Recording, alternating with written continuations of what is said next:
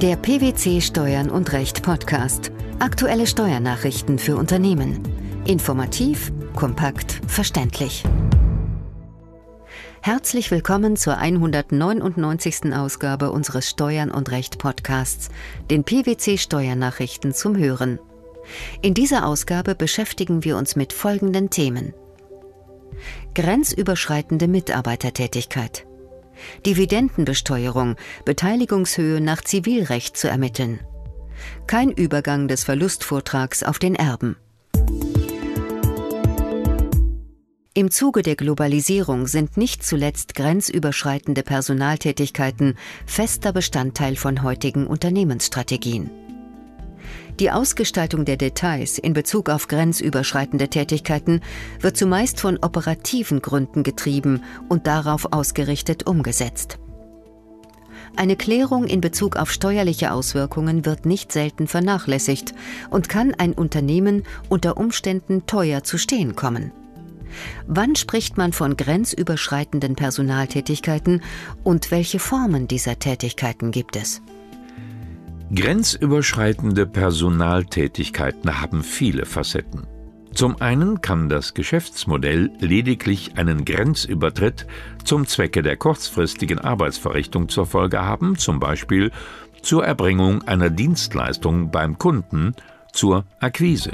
Zum anderen können die Aufenthaltszeiten des Personals auf längere Dauer angelegt sein, zum Beispiel durch unternehmensinterne Entsendungen oder Versetzungen.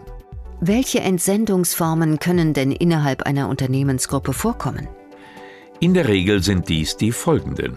Expatriates, die vorübergehend für einen bestimmten Zeitraum zu einem Unternehmen in der Gruppe entsandt werden, Arbeitnehmerüberlassung als Instrument, um vorübergehende Personalengpässe zu überbrücken, oder auch sogenannte Business Traveler oder Commuter, die regelmäßig in mehreren Ländern tätig sind.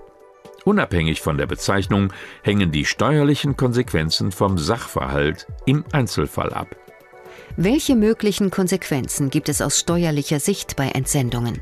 Bei grenzüberschreitenden konzerninternen Personaltätigkeiten ist aus Verrechnungspreissicht die Frage nach einer fremdvergleichskonformen Verrechnung und Vergütung zu beantworten. Hierbei spielt es eine besondere Rolle, für wen der Angestellte tätig wird.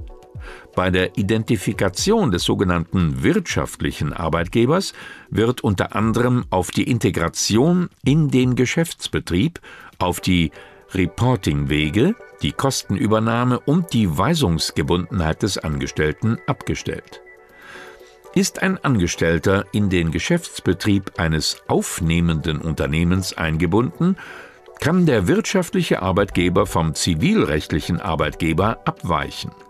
Steuerlich ist sodann der wirtschaftliche Arbeitgeber derjenige, der den steuerlichen Verpflichtungen wie beispielsweise Lohnsteuereinbehalt und Abführung nachzukommen hat. Darüber hinaus besteht das Risiko der Begründung einer Betriebsstätte. Was bedeutet das?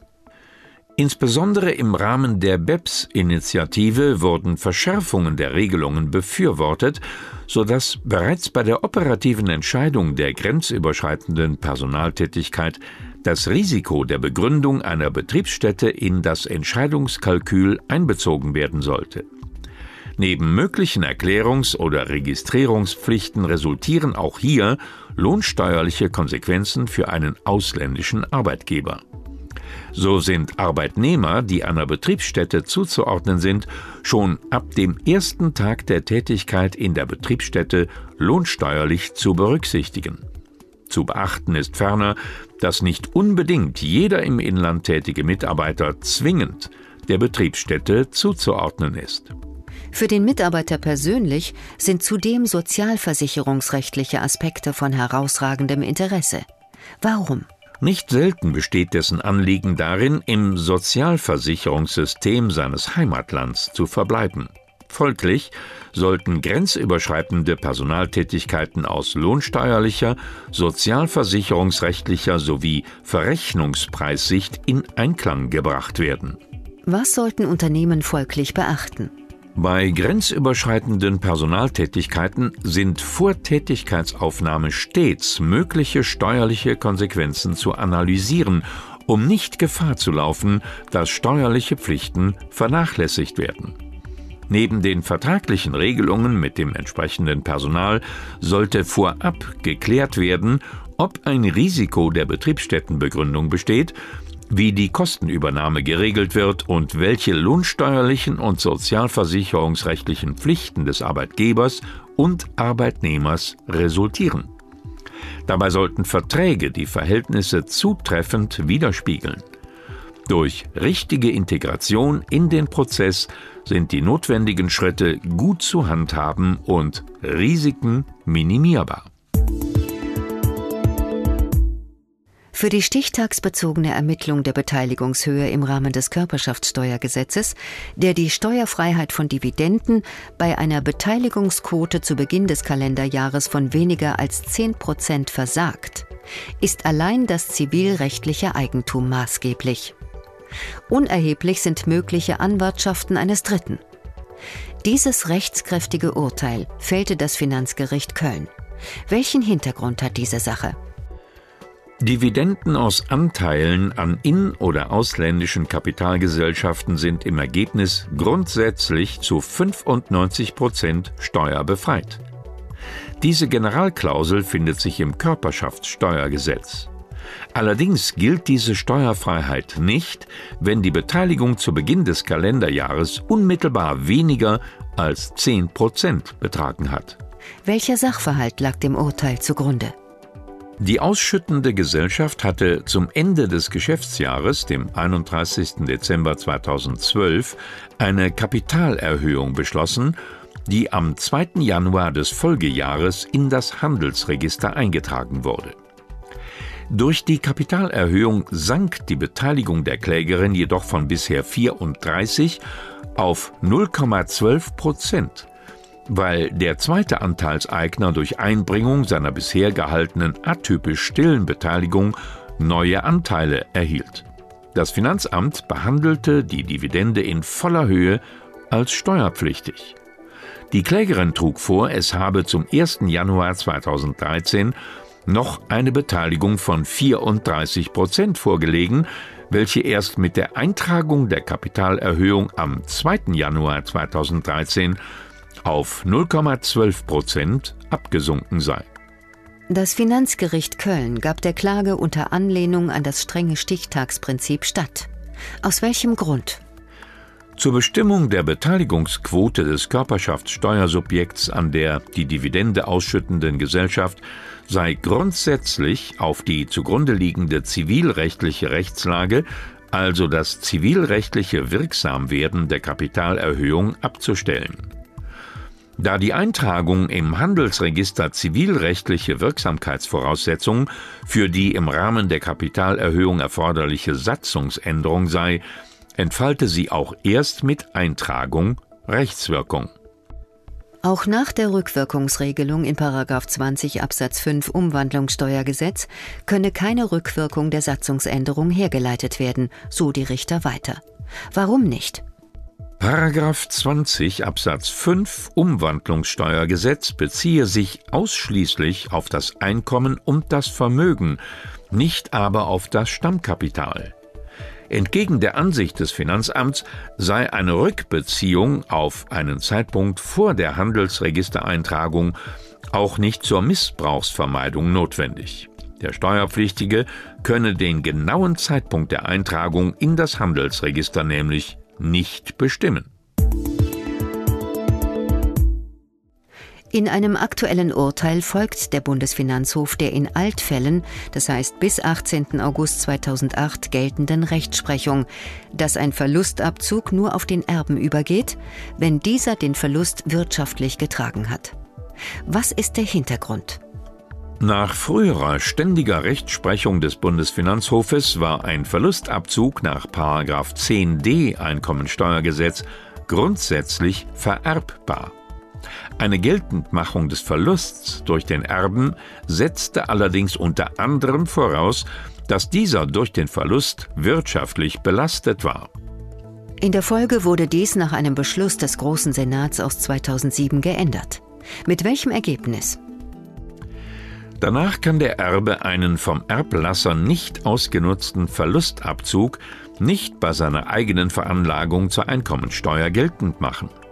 Jedoch, so die damalige Übergangslösung, konnte die bisherige gegenteilige Rechtsprechung des BfH aus Gründen des Vertrauensschutzes weiterhin in allen Erbfällen angewendet werden, die bis zum 18. August 2008 eingetreten sind. Ein solcher Fall lag aktuell dem BfH zur Entscheidung vor. Wie war der Sachverhalt? Streitjahr war 2004.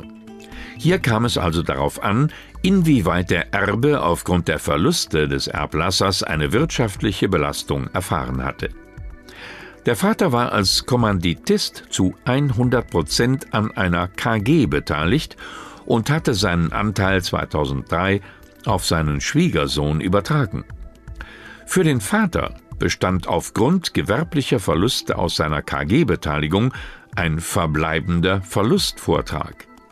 Die Eheleute beantragten als Kläger die Berücksichtigung des Verlustvortrags bei ihrer Einkommensteuerveranlagung. Finanzgericht und Bundesfinanzhof lehnten dies ab. Weshalb? Grundsätzlich haftet der Erbe zwar Kraft Gesetzes für Verbindlichkeiten, die mit den Verlusten des Erblassers in Zusammenhang stehen, ist aber auszuschließen, dass er sie tatsächlich begleichen muss, so ist er durch die Verluste wirtschaftlich nicht belastet. Damit ein Verlustübergang in Betracht kommt, muss der Erbe jedoch durch die ererbten Verluste in seiner persönlichen Leistungsfähigkeit beeinträchtigt sein. Ob die Verluste des Erblassers die Leistungsfähigkeit des Erben beeinträchtigen, richtet sich nach den Verhältnissen bei dem Erben nach Eintritt des Erbfalls. Wie war die Lage im entschiedenen Fall? Im Streitfall hatte der Erblasser sämtliche den Verlustvorträgen zugrunde liegenden Verbindlichkeiten bereits vor der Übertragung der Kommanditbeteiligung an den Kläger, seinen Schwiegersohn, getilgt. Eine wirtschaftliche Belastung der Klägerin, seiner Tochter, ist daher ausgeschlossen. Eine solche ist auch dann nicht anzunehmen, wenn dem Erben aufgrund eines Verlustes des Erblassers lediglich ein geringeres Vermögen zufällt. Auch die nach Eintritt des Erbfalls von der Klägerin zugunsten der KG vorgenommenen Zahlungen bzw. das in 2006 gewährte Darlehen stellen ebenfalls keine wirtschaftlichen Belastungen dar, die durch die Verluste des Erblassers begründet worden sind. Steuerliche Auswirkungen von grenzüberschreitenden Mitarbeitertätigkeiten, Dividendenbesteuerung sowie der Übergang des Verlustvortrags auf Erben. Das waren die Themen der 199. Ausgabe unseres Steuern und Recht Podcasts, den PwC Steuernachrichten zum Hören wir freuen uns, dass Sie dabei waren und hoffen, dass Sie auch das nächste Mal wieder in die PwC Steuernachrichten reinhören. Steuerliche Beiträge zum Nachlesen finden Sie in der Zwischenzeit unter blogs.pwc.de slash steuern und recht.